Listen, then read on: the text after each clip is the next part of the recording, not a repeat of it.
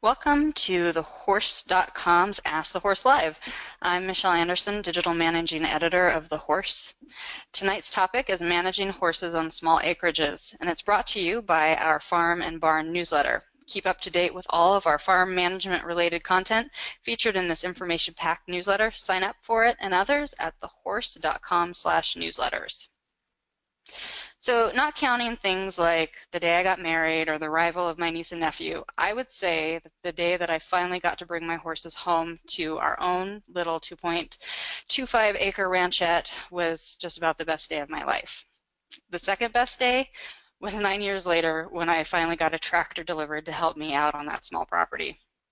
I might sell the horses at this point before I would sell that tractor. Okay, probably not, but she has changed my life for the better. That's because keeping horses at home is a lot of work and it takes a lot of time, and that little tractor is a time-saving machine. What I'm saying is, if you have a tractor on your wish list, and if you own a small property, go buy it. It will change your life. Tonight we're going to offer you some other time-saving tidbits and answer your questions about keeping horses at home on small properties. I'm joined tonight by Alayne Blickle of Horses for Clean Water, who's based in Nampa, Idaho, and Donna Foulk, who's an equine extension specialist and educator with, the, with Pennsylvania State University. Welcome to both of you ladies. Thank you. Happy to be here. Thank you. Thank you. Very happy to be there. Let's go ahead and get started with you, Alayne. Can you tell us a little bit about your experience helping horse owners uh, manage their properties? Well, I've been working in this field of horses and land management for about 18 or a little more than that years, and I work with uh, small acreage horse owners and uh, agencies government agencies, and I'm kind of like the liaison to help people uh, implement ways to take care of their horses that's going to be good for the horses as well as good for the environment and uh, meets the criteria, the ordinances, and the regulations in their county and jurisdictions. And then I also write for the horse and thehorse.com, and um, and I travel around and teach classes on these different topics. And my business is called Horses for Clean Water. You were just in Australia, weren't you, for a horse keeping conference? Yes, yes, I was uh, for two different horse keeping conferences in Australia. Uh, one on sustainability and horse keeping, and and one on horses and land management um, in two different parts of Australia. And it was actually the second time I've been there for that sort of thing. And uh, Donna, can you tell us a little bit about what you do as an equine extension specialist in Pennsylvania? Um, I actually work for Extension, and it's um, it, I think it's a great system. There's a lot of research that's generated by land grant universities like Penn State. Penn State is just one. Um, my job is to take the research that's generated there and and uh, make sure that horse owners and agencies have access to that. Um, we've put together a series of short courses. We have an environmental stewardship short course that we've offered for horse owners throughout the state of Pennsylvania and even into other states. We find that um, it takes a lot of education, a lot of practice, uh, a lot of knowledge to really manage a farm and really understand and make good decisions. So this is a pretty intensive course that people take to learn to manage their farms. We also write grants, and I've been really lucky to be part of grants that allowed me to spend a lot of time working with horse owners, helping them to develop good practices on their farm that make their horses healthier and, and the environment healthier as well. Um, at present, we have a grant we're working with parasite resistance and looking at a whole farm approach to um, to how to ma- manage parasites. So it's it's been exciting to step a little bit away from pastures, weeds, and manure and do something just a little bit different. Mm-hmm. Um, so I want to quickly review the format for tonight's event. Uh, We're going to start out by answering questions that were submitted during registration. Uh, if you have a question you'd like to ask our experts live, or if you'd like a clarification on one of their responses, you can enter that in the chat window in front of you, and we'll do the best, uh, our best to get to as many of your questions as possible. But let's go ahead and get started with the questions that were submitted. And Donna, um, let's start with you, and then Alayne, I'm sure you'll have some feedback too. But we have a question from Mia in Merritt Island, Florida, and she wants to know how what do you recommend I do to learn about preparing for owning a horse farm of my own? Are there college classes, starter jobs, or what other options do I have for learning? Well, again, I think your land grant universities, every university is different, but their mission is to make sure education gets out there for um, anybody involved in, in agriculture. And uh, I know Pennsylvania um, we take a very proactive role in trying to put out educational programs that people can take. But the other thing I find is horse people are wonderful at wanting to share information. And I oftentimes tell somebody that's that's purchased a farm that wants to determine where to where to put their fencing, how to lay out their farm, what to do with employees. They have a series of questions. Is to seek out a farm that's been in business for a really long time and spend some time at that farm. Call them, ask if they'll spend some time with them. You can learn so much just from being on a farm and learning from not only their successes but their failures. And Alayne, what resources uh, would you recommend people uh, get a hold of to learn about keeping horses at home? I would uh, mirror a lot of what, or all of what Donna's saying, and uh, in fact, farm tours. I mean, Donna said to go and visit farms. Um, that would be great. And then a lot of agencies in different parts of the country actually host farm tours where they go to their educational events that go to different horse properties and they look at the different practices in place. I think it's um, quite common in the Northwest, the Pacific Northwest, um, that conservation districts and resource conservation districts both offer farm tours and educational events where you can it's kind of like a street of dreams kind of thing for horse owners where you can walk through different horse properties you can hear what practices they've got in place like manure management and how they're managing manure what they like what doesn't what what doesn't work for them what they do differently um, you can check out the kind of footing that they've got in their paddocks, the sizes of their barns and their paddocks. I, I think, like what Donna was saying, that farm tours are a great way to go as far as uh, getting ideas. Donna, we have a question from Janet in Illinois, and she says that her pasture is growing a good amount of clover, and she has very little space to rotate pastures for her horses. What suggestions do you have for, for Janet on managing the clover and then also for allowing her horses to graze on it? Okay, so to understand why a pasture gets taken over by clover, you really have to understand a little bit about how grass grows. And I think um, the solution to a lot of the problems with pastures is is understanding exactly what the grass is doing most grasses that we have in our pastures, especially in the northern part, northeast, and and and the central part of the country, are cool season grasses, and they store energy above the surface of the ground. And that would be most of the grasses that you're planting, orchard grass, um, uh, fescue, all the fescues, timothy.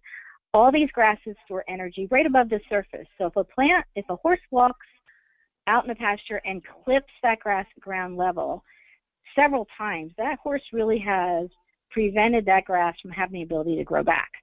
Clover is different. Clover can store energy um, below the surface of the ground. So horses can graze clover really, really short and it's still able to come back. The other important difference is that clover is a nitrogen fixing plant. It doesn't need nitrogen fertilizer to survive. It can take nitrogen from from the um, air pockets within the soil and can convert nitrogen into protein and materials that it needs to grow. Grasses can't do that. Grasses need nitrogen as a as a fertilizer source. The problem if you have a lot of clover is really just an overgrazing one. So the answer really becomes what can I do to keep my horses from grazing those grasses back to ground level so, in such a way that they just can't they can't survive? And I think we're going to answer that in some other questions, but uh, that's that's the, the primary thing would be rotation and just looking at that grass. And when it starts to look like it needs the horses to be taken off, they have to be taken off.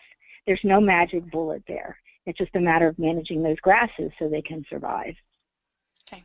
And Donna, we yeah, have a I would, I would, I would just add uh, real quickly to that that that I what I try to tell people is never graze your grass below about three to four inches. That that bottom part of the grass plant belongs to the grass plant. Above that belongs to you.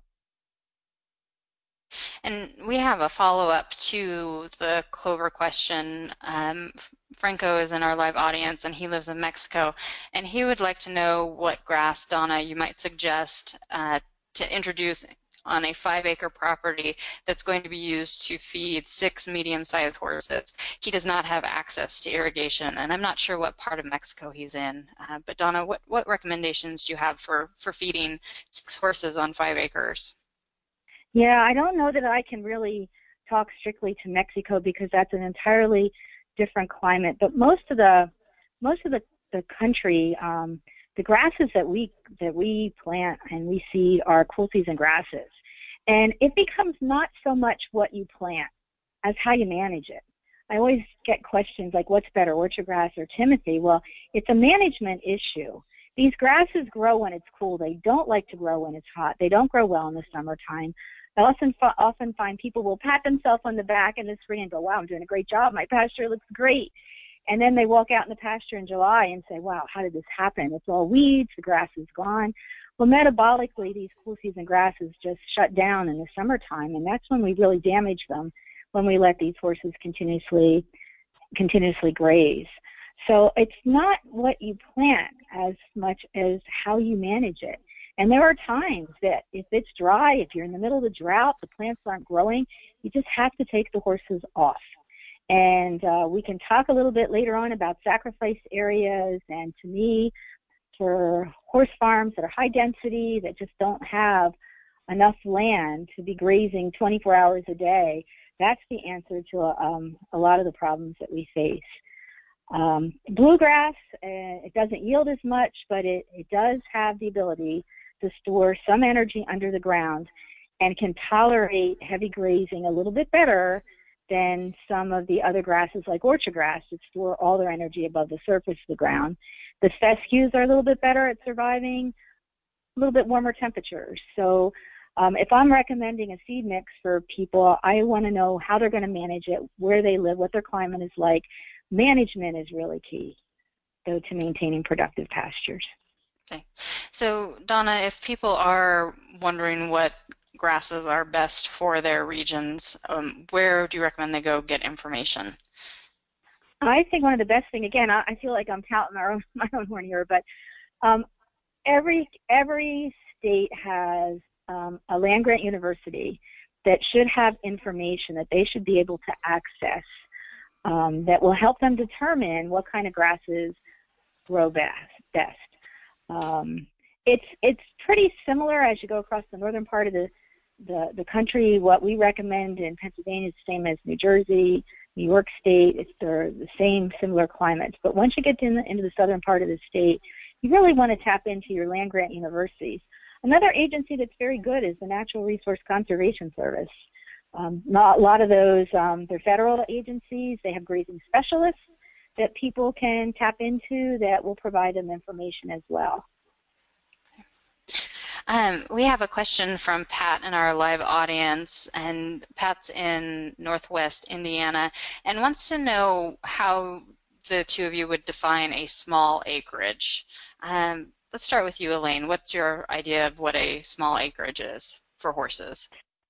Yeah, that's a good question because when I I remember when I got my first small acreage, it was actually less than an acre, and I had a horse, and I got some material about managing horses on small acreage, and it um, it referred to small acreage as being like 50 acres. So. I was feeling like I was uh, way out of my league. Really but small. I, yeah. So I think small acreage is is probably 20 acres or less in in my experience over these past years, and I would say that in my experience traveling all over the country and particularly out west is that m- more than half of my audience is five acres or less, mm-hmm. and there's certainly a sizable amount that are on uh, even as small as one acre. And uh, like Donna said, management is key. It doesn't have to do with how many acres; it has to do with how how much how well you manage that acreage. You just it's a little bit more intensive the smaller it gets. Okay. And Donna, uh, how about in your area? What's considered a small acreage?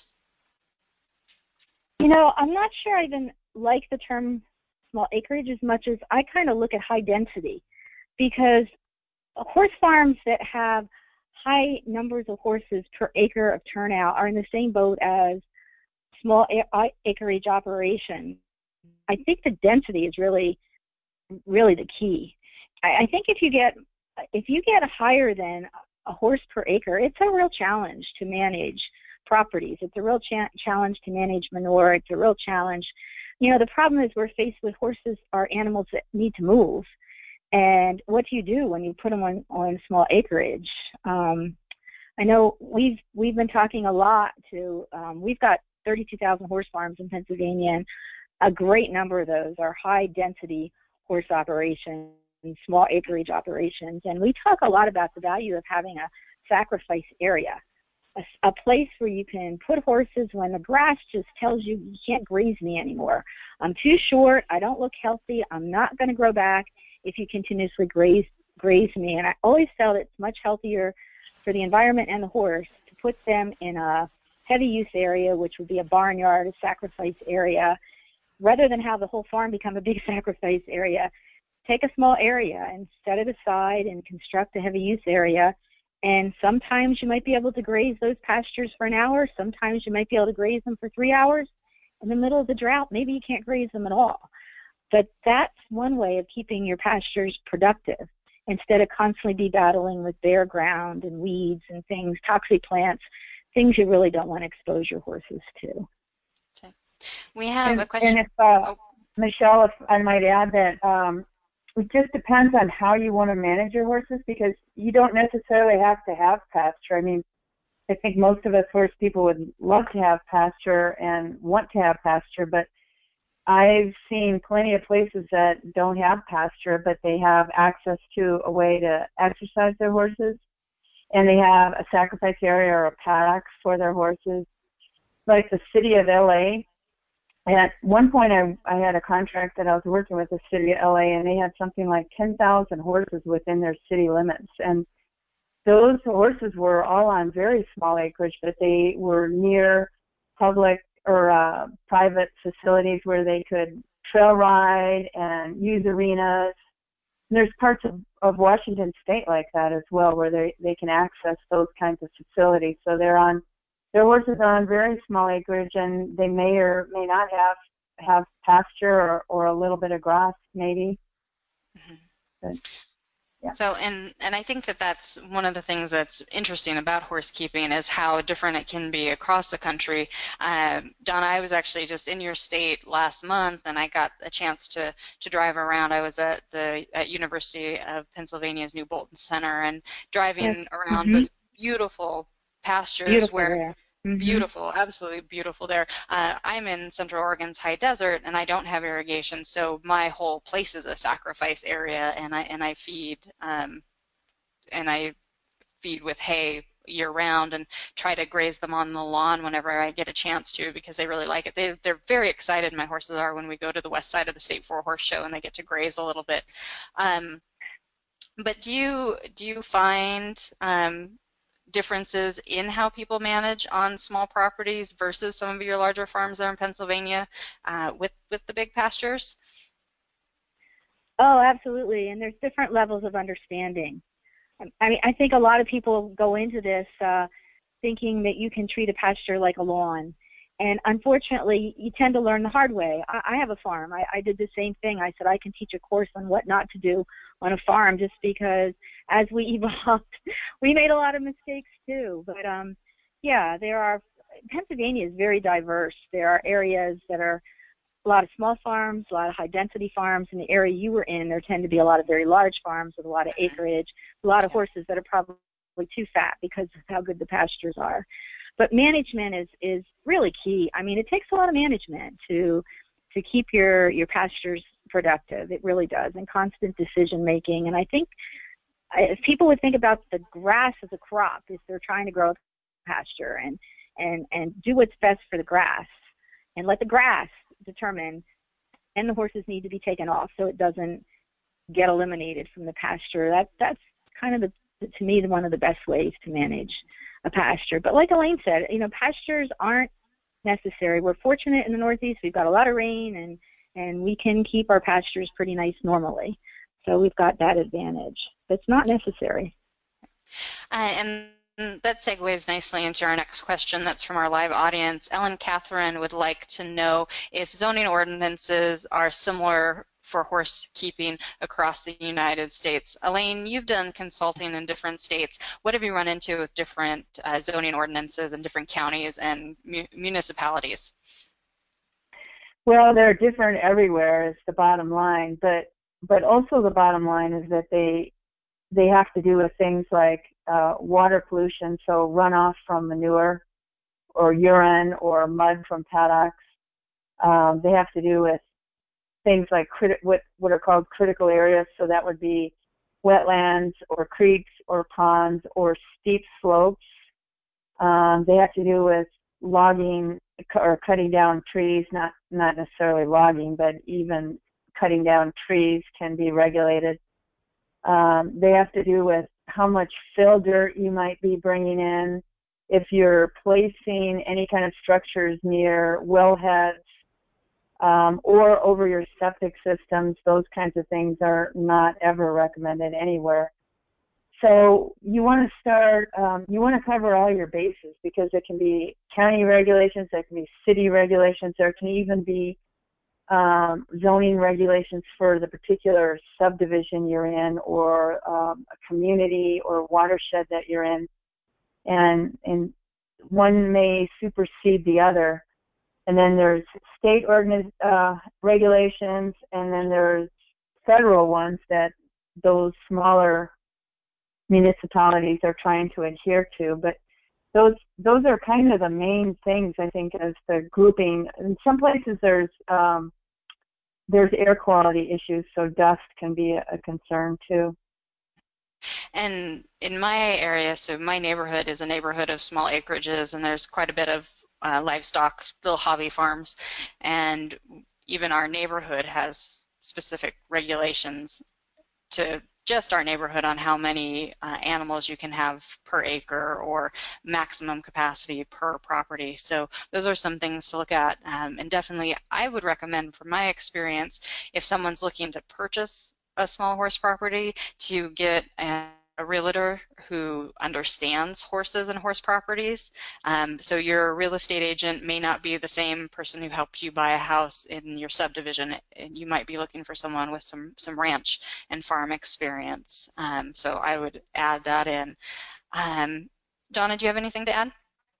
Yeah, I think in in Pennsylvania, I actually worked for Rutgers for a period of time in New Jersey, and it's with all the development that's going on, it's getting more interesting all the time, and we're finding that local municipalities want to make their life easy by coming up with the magic number. How many acres do I need to have a horse? And we get calls constantly of what is that number?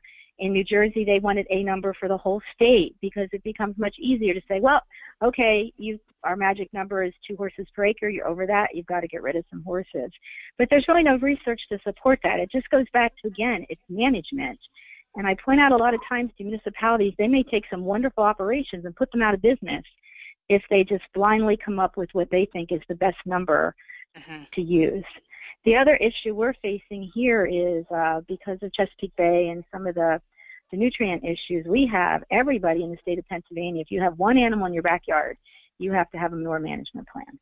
Mm-hmm. So the regulations every place I think are getting tighter and tighter and tighter I think the horse industry in general escaped a lot of the regulations in the past. But in Pennsylvania, New Jersey, Virginia, a lot of the focus right now is on on horse the horses and the horse farms when it comes to manure management. So th- things are changing. Mm-hmm. So, yeah, and I always try to tell people that um, even if there aren't regulations, and if we don't do a good job, there will be regulations. So as much as possible, if we can kind of try to stay ahead of the curve on that, yep. um, then then we won't have to worry about it. Uh, you know, the heavy regulations as much. Mm-hmm. Yeah, and so how are some what are some ways that people can be good neighbors, especially if you have neighbors that don't have horses, um, which is my case. Uh, my next door neighbors on one side just moved uh, from Portland and haven't lived in the country before. This is their first time having horses and neighbors, um, and they were excited to get to look at how pretty they are. But I'm not sure if they were prepared for for the smell and the flies and all the other things that come along with our horses. So what can we do to be good neighbors? Uh, with our horse keeping. Um, Alayne, what suggestions do you have? Well, the first thing, um, the biggest thing is manure management. So there's many different ways to manage manure. My favorite is composting. And what needs to be done is that you need to pick up manure every day from pens, paddocks, sacrifice areas, stalls, high traffic areas. And I would like to see it composted because flies and odors associated with fresh manure and not with the composting process. And then the composting process, if it's done correctly, it should smell good and then it gives you a value added uh, product of soil amendment that you can put back onto your pastures or you can give it away to your uh, neighbors who don't have horses.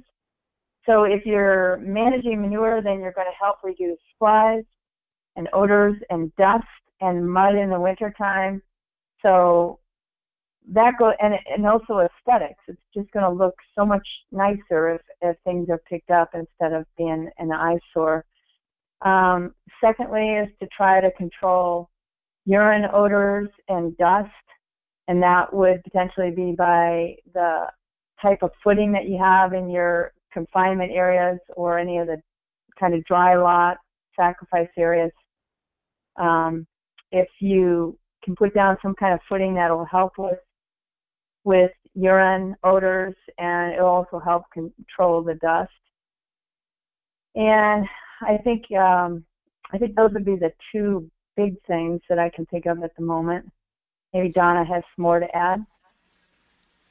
No, I think you did a great job. I think the first thing that people think about is manure, and I also think being proactive and educating your your neighbors because I I kind of look at manure differently. I think it's wonderful stuff.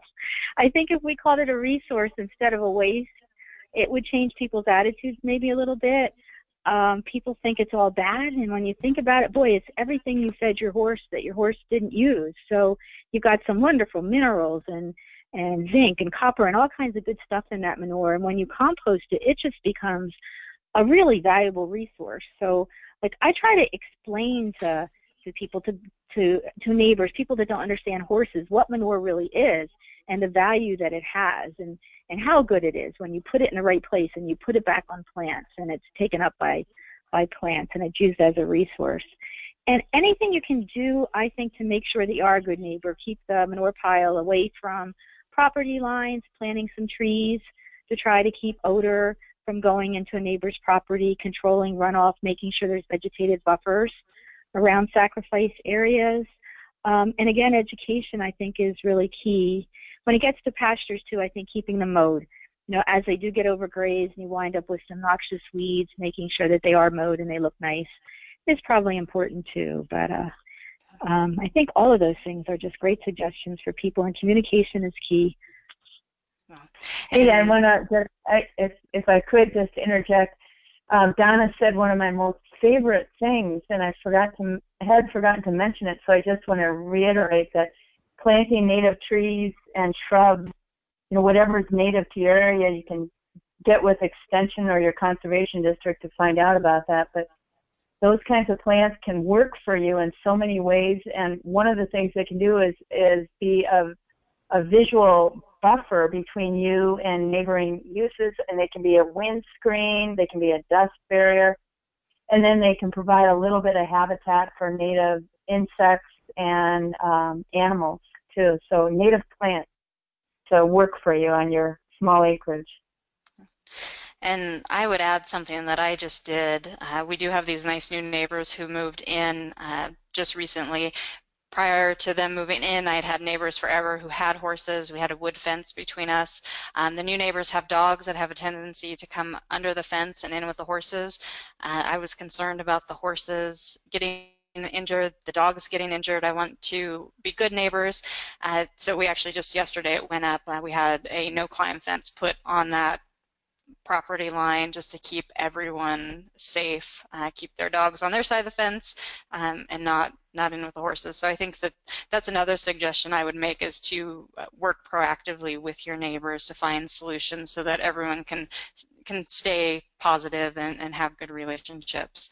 Um, and speaking of neighbors, we have uh, another question from Nicole in our live audience. She's in Ohio, and she wants to know what you should do if your neighbor has a poisonous tree, maybe a red maple, or other poisonous weeds or noxious weeds uh, that might cross over onto your property. How do you maintain the safety of your own pasture and your horses? Uh, Donna, what, what suggestions do you have for Nicole? Um, yeah, that's a tough one when the tree is on your neighbor's property. Um, but you know, it's in the case of the the red maple, it's the the wilted leaves that seem to be most toxic um, to horses, and I don't tend to worry a whole lot about leaves that fall in the in in the fall. So if your neighbor's tree is overhanging your pasture, it might be a good idea to prune those branches back so that you don't have a storm or something that's going to break off a branch and then you have wilted green leaves in the pasture that the horses can eat. They are very dangerous to horses. They're one of the toxic plants I am always concerned about because I know veterinarians have told me that they've had horses that they've lost due to red maple toxicity. Um, I, I, gosh, I must have been on. I bet you. I, I'm so I've been around here for a while but I've probably been on 400 farms in my lifetime, and I think there was only ever one farm that I was on that I didn't find something toxic. That's something people always want to know, veterinarians want to know. I mean, toxic plants are out there. The nice thing about the toxin is the plant doesn't want to be eaten, so the toxin is going to smell bad, it's going to taste bad. Most healthy horses, well fed, lots of forage in their diet, aren't going to aren't going to tangle with a, a toxic plant. Um, so, but yeah, if it's on your neighbor's property, that's a little bit an issue. That's the other reason I tell people don't put a fence line right on your property line. I, I always move my fences in if you can possibly do it for a lot of reasons. That way you can control what's growing on the outside. The other thing is if your horse is going to bite somebody, the person, if you move your fence in, is going to have to be trespassing on your property when they get bit, not standing on their own.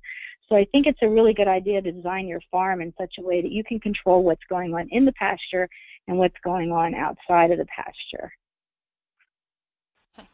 And for everyone who's listening live, Jennifer, our web producer, has just popped a resource for you into uh, the chat if you're listening using the web application. Uh, and it's a blog post that Alayne put together about how to compost manure, and it has uh, instructions for, for building a compost bin system. So, Alayne, you remember that one, I'm sure.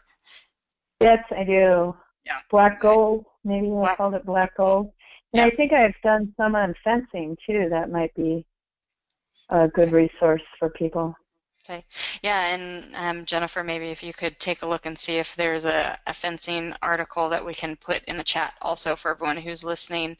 Um, let's go ahead and move on to our next question. We have Anne Marie in Camas, Washington, and Alayne, she wants to know if you have any recommendations for selecting and building a round pen uh, as far as sizing, footing, or other considerations. What recommendations do you have? I know, Alayne, that you have a round pen on your property. Yeah, my round pen is probably one of our most important features next to our tractor, like Michelle said, and also our gator. We really love our gator, but um, the round pen is essential. I think if I think I I tell everybody if you're starting out, just at least get a round pen. Uh, and I personally, as a rider and a um, person who competes, I think a, I I like them at least 70 feet. I just find for myself, I'm just concerned if it's smaller than 70 feet in diameter. Um, that it's just a lot of torque on their inside leg legs.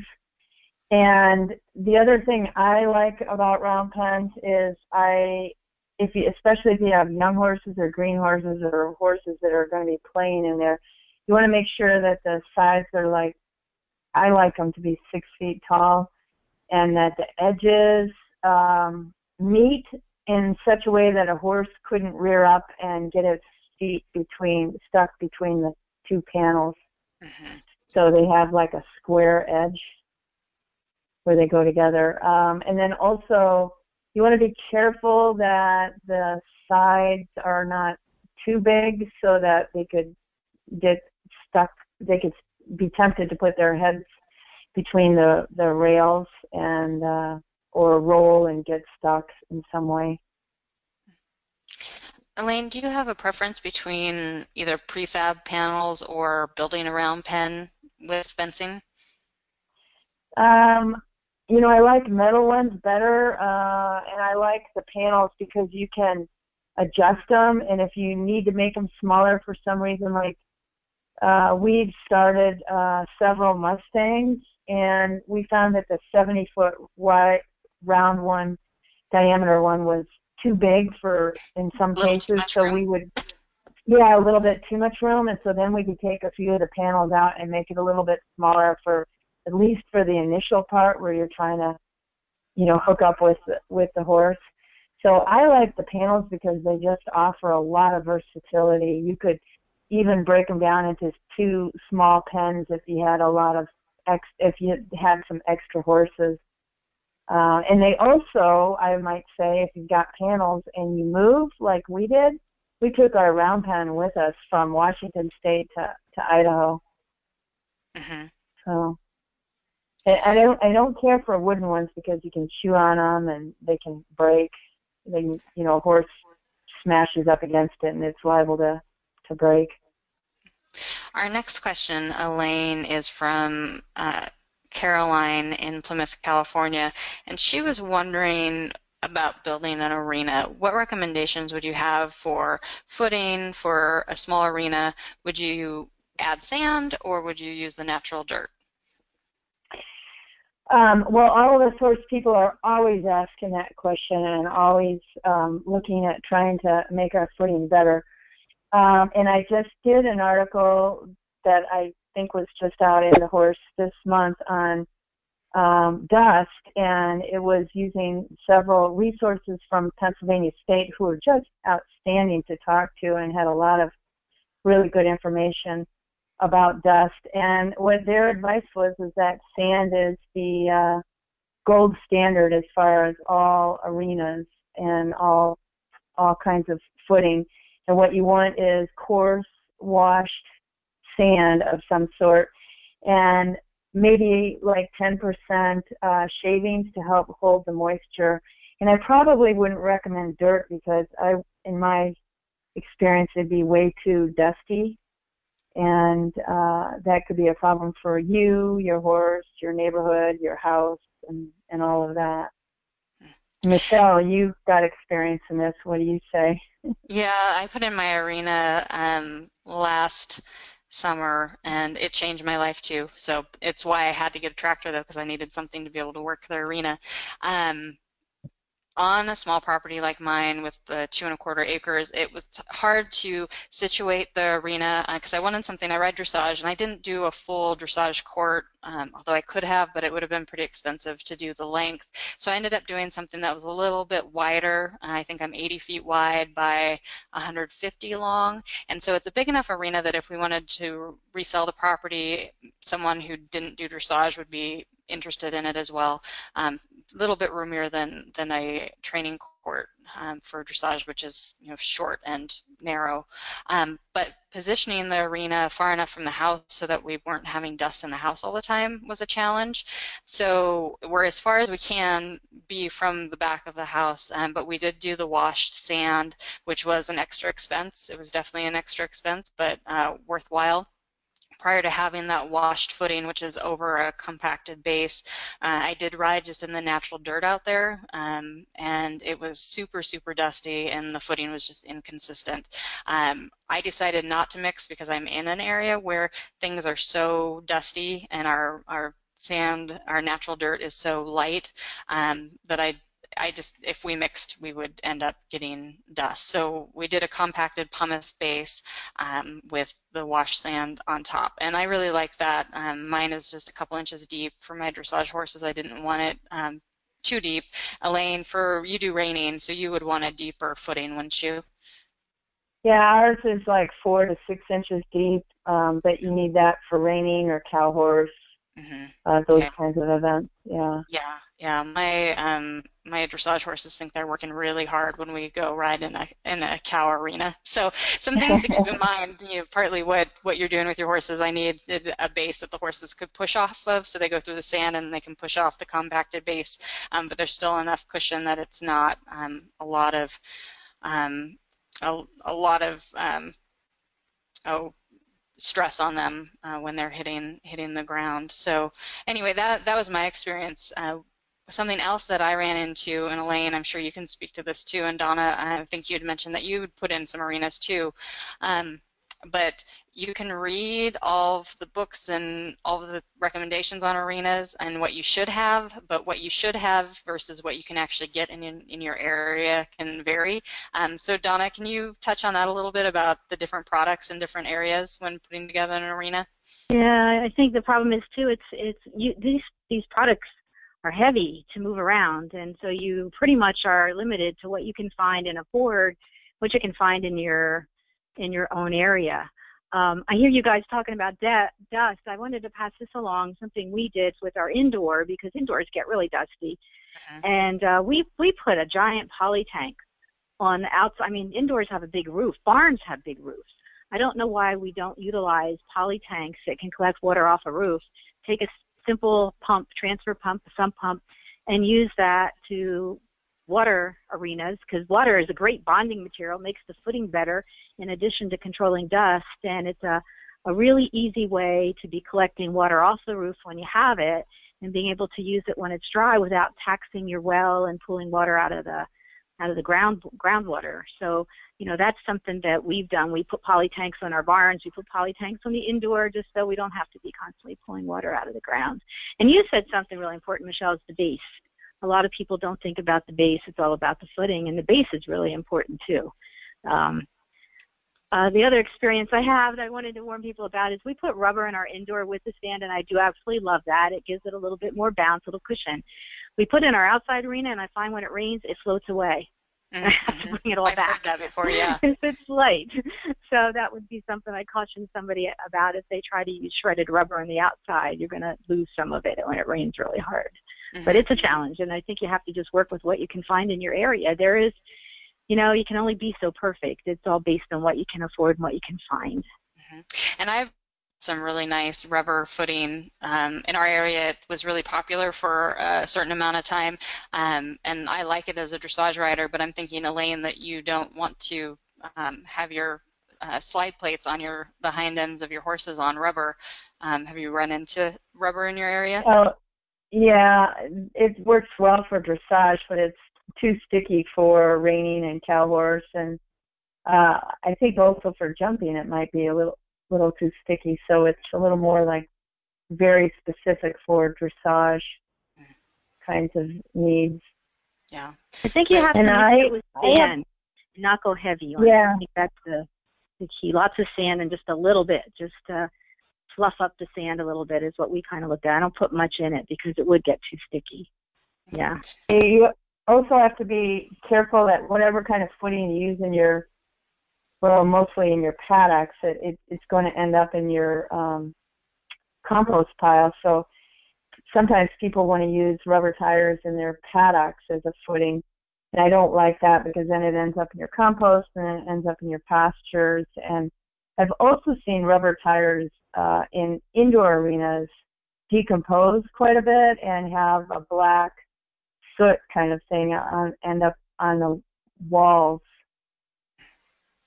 So that's just something to keep in mind. And we have a question from a live audience. Terry is wanting to know uh, what the depth of footing should be. I think we touched on that a little bit. I said I prefer about two inches for my horses. Alayne said four to six for, for what she does. Um, I would definitely recommend if you're in a specific discipline to uh, go to the rule book. Usually there are some kind of guidelines in there for what the competition arenas should be, um, and and that can help you make some decisions uh, about about your footing. Uh, do you do either of you ladies have recommendations on where to find out how deep your footing should be? You know, I, I think you're even, right. Uh, yeah. Yeah, I I tell people to go to the the dressage USDF and get there's a booklet that they have called Underfoot. Yeah. Mm-hmm. I tell everybody to to get that. To it's get that one. Cheap, yeah, that... it's inexpensive and it's uh, very helpful. Yeah. And Donna, did you have something to add there? No, I was just going to say, yeah, I would go to each discipline, and I always feel like if you're going to err, err on the side of not putting quite a much, you know, not enough in. It's much easier to add a little bit more later on than to try to take it all back out after you've added too much. So yeah, yeah. Um, yeah. And I have a big pile of sand because the guy who put in my arena, the contractor, he is a roper, and he thought I was crazy wanting so little footing in my arena. So he left a big pile. He's like, just in case you need some more. so I do have extra sand, um, but I found that mine is plenty deep. Um, but I would recommend everyone, if you're putting in an arena, uh, consider putting in your budget that you're going to have to replace that footing. It's not a lifetime thing, and you do wear down your footing as you go. Um, so just keep that in mind. In, in your budgeting for future on your property, uh, you spend a lot of money on it, but you're going to spend a lot of money on it again um, sooner rather than later, depending on how many horses you have uh, on the arena. Um, we have a couple questions from our live audience. Uh, we have Nancy and Beth are listening live, and they want to know uh, about controlling urine odors. So we've talked about manure odors, um, but for bedding and footing for your paddocks, Alayne, what recommendations do you have? Well, if uh, so, if you use a inorganic footing like gravel, you do end up with more potentially more urine issues because there's nothing organic for the urine to the nitrogen in the urine to bind with, and so you end up having more ammonia smell. Um, it, that is one of the plus sides of having like uh, a hog fuel, which is a chipped wood product for a footing, because that material is composting, and so it binds with the nitrogen in the in the urine, and you don't have a urine smell. But you can have other downsides to using the chipped wood for footing, like it's going to all decompose and eventually turn into um, fine organic material, which is mud. So usually gravel or sand is what is used in paddocks. So when you have gravel or sand, you do end up with a urine smell in paddocks. And particularly on small acreage and with neighbors, it is something I'm concerned about. So there's a number of different zeolite products on the market, and zeolite is a mineral that's uh, in clay, and it's in kitty litter. Um, it's mined, and uh, and it and it is like clay, like I said, and it binds with um, the ammonia in urine, so that you don't get the urine smell quite as much. And there's also some other really good products on the market that I've had really good success with, and they are beneficial bacteria and en- enzymes, and you just put them in a concentrated form in a garden sprayer that you put on a hose, and you all you have to do is just spray down your paddock, and those uh, beneficial microbes will eat the organic material so that you don't have a urine odor and then one last thing is if you can go in and harrow your paddocks, like the way that you harrow your arena. Most of us can't do that because we've got permanent fencing in our paddocks, but if you can easily get in there and harrow it, drag it, once in a while that uh, adding the aerobic component to the footing will help um, break down the urine smells. Maybe Donna has some other suggestions then too. No, I think you hit them really, really well. That's, you know, it it it is an issue, but I don't find in this area it as a big issue because I think we use pastures maybe a little bit more than than you do. And we have all the organic matter that help break down the ammonia, and we don't have quite the odor problem that you have. I I have more people complaining about the odors in the barn with the rubber mats than they than they actually do outside. Hmm. Interesting. We have a question from our live audience. Abigail is in Connecticut and she says that she has a terrible gnat problem, especially during the summer months. Do you have any recommendations, Alayne, for controlling gnats and biting insects on properties? Yeah, I saw that question uh, in the beginning, and I was thinking that I was going to be really interested to hear what other people say because um, out uh, where I live, they we do occasionally get really bad gnats um, the things that the the things that I can say about them is that they tend to live and breed in damp conditions. So if you want to make sure that you don't have mud or stagnant water around, uh, because those are the places um, that they're, or even like vegetation, like forests or wetlands, if they're close to your paddock, that's areas where they tend to breed. Um, then I would say that uh, most of them can't survive a wind, a breeze. So if you wanted to put a, a fan in your barn to help with that, they're not strong flyers.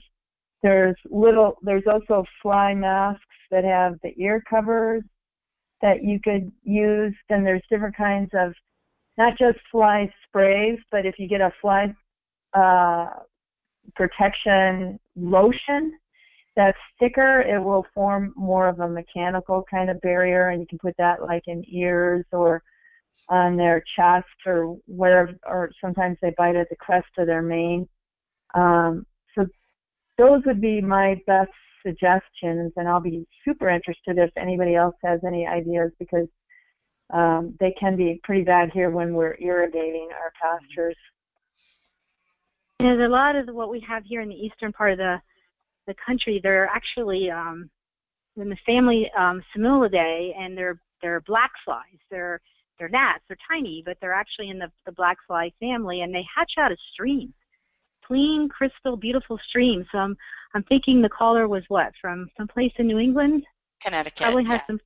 Connecticut probably has some pretty nice streams. I'm in the Pocono Mountains of Pennsylvania. We have beautiful streams, and the black flies, when they hatch, you don't want to be around those streams. And they actually um, will treat streams now in Pennsylvania and New Jersey with a Bt bacteria that is uh, they'll actually kill the larval form of those insects and reduce the populations. But the females are looking for a blood meal.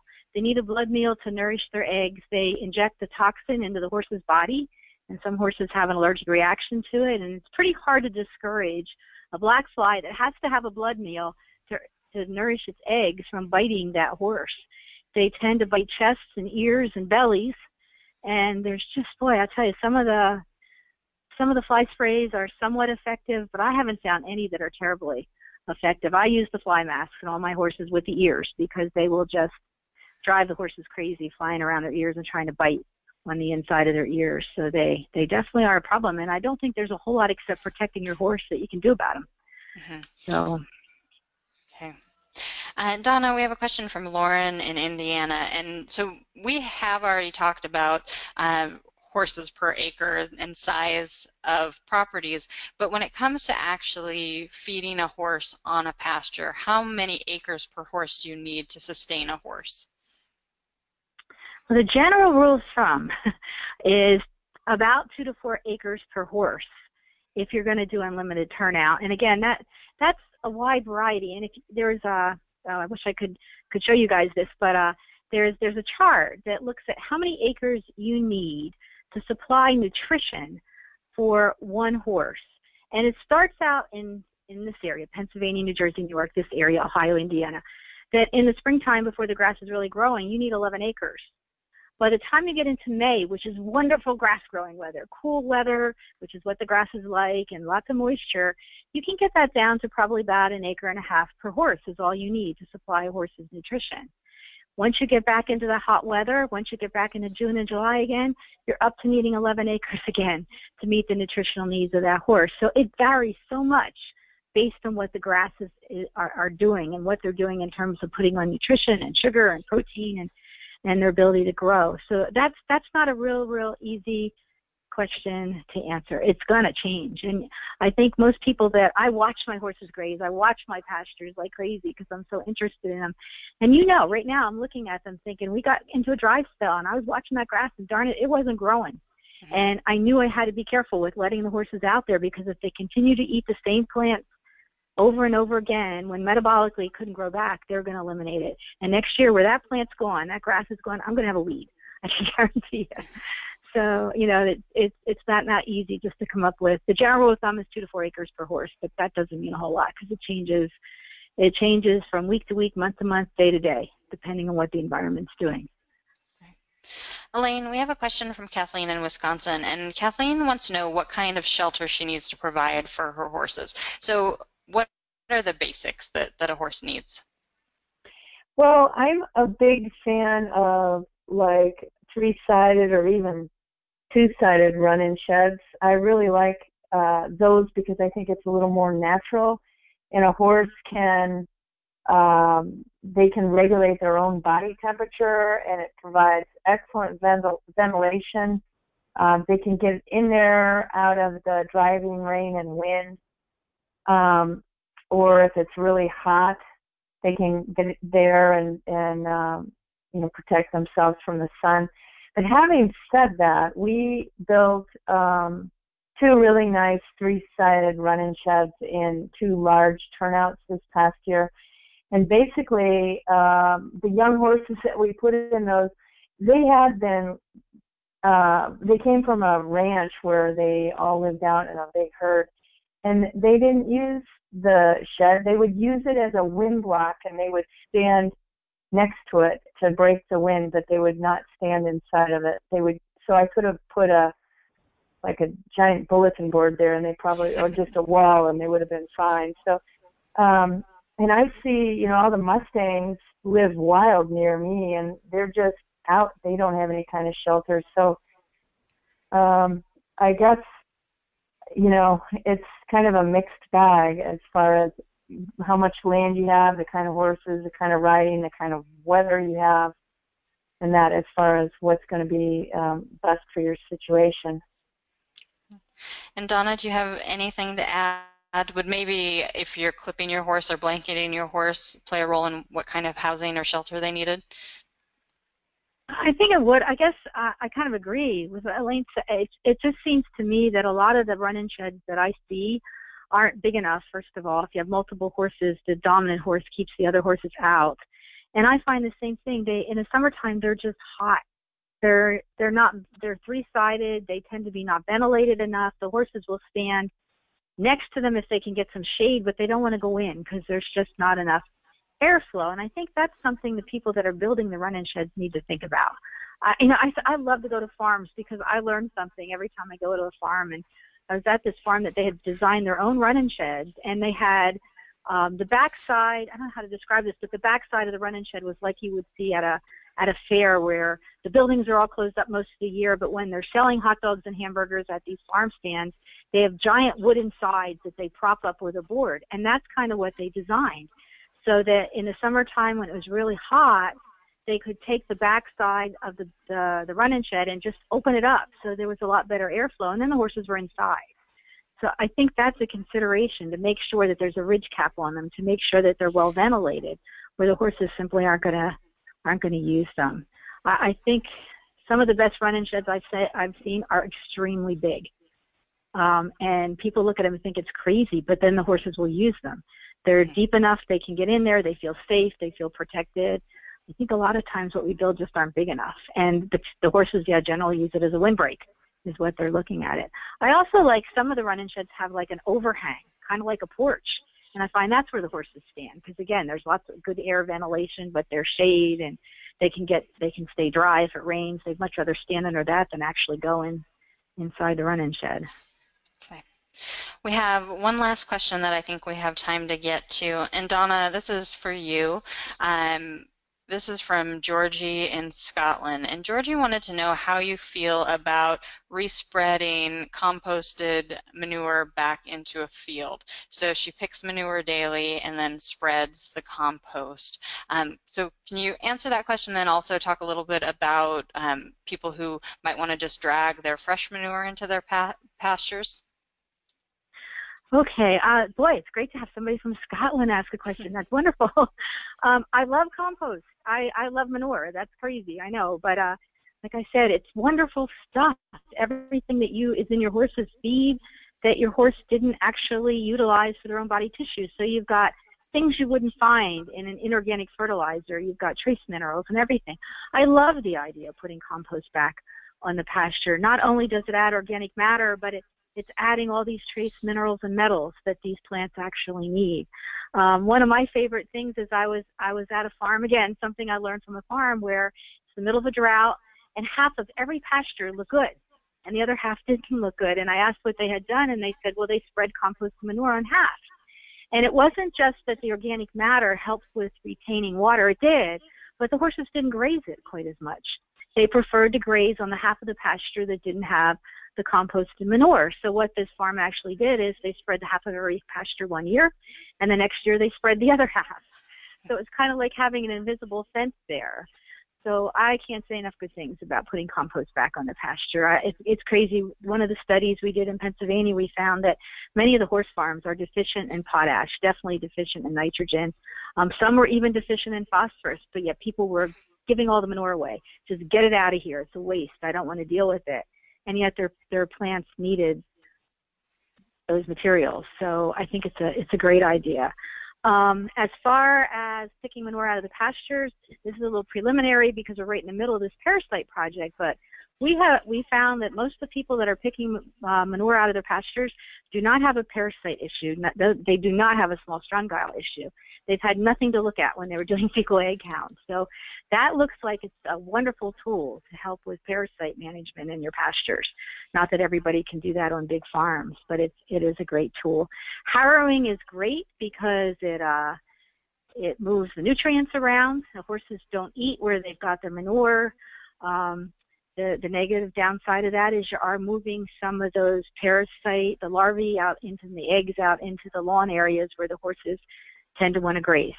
So the horses graze usually downhill of those areas where the manure is because that's where the grass is the best. That's also where the parasites are. So that would be the, the downside of that. But we are, we are finding some incredible, incredibly good high immunity levels in these horses for small strongyles.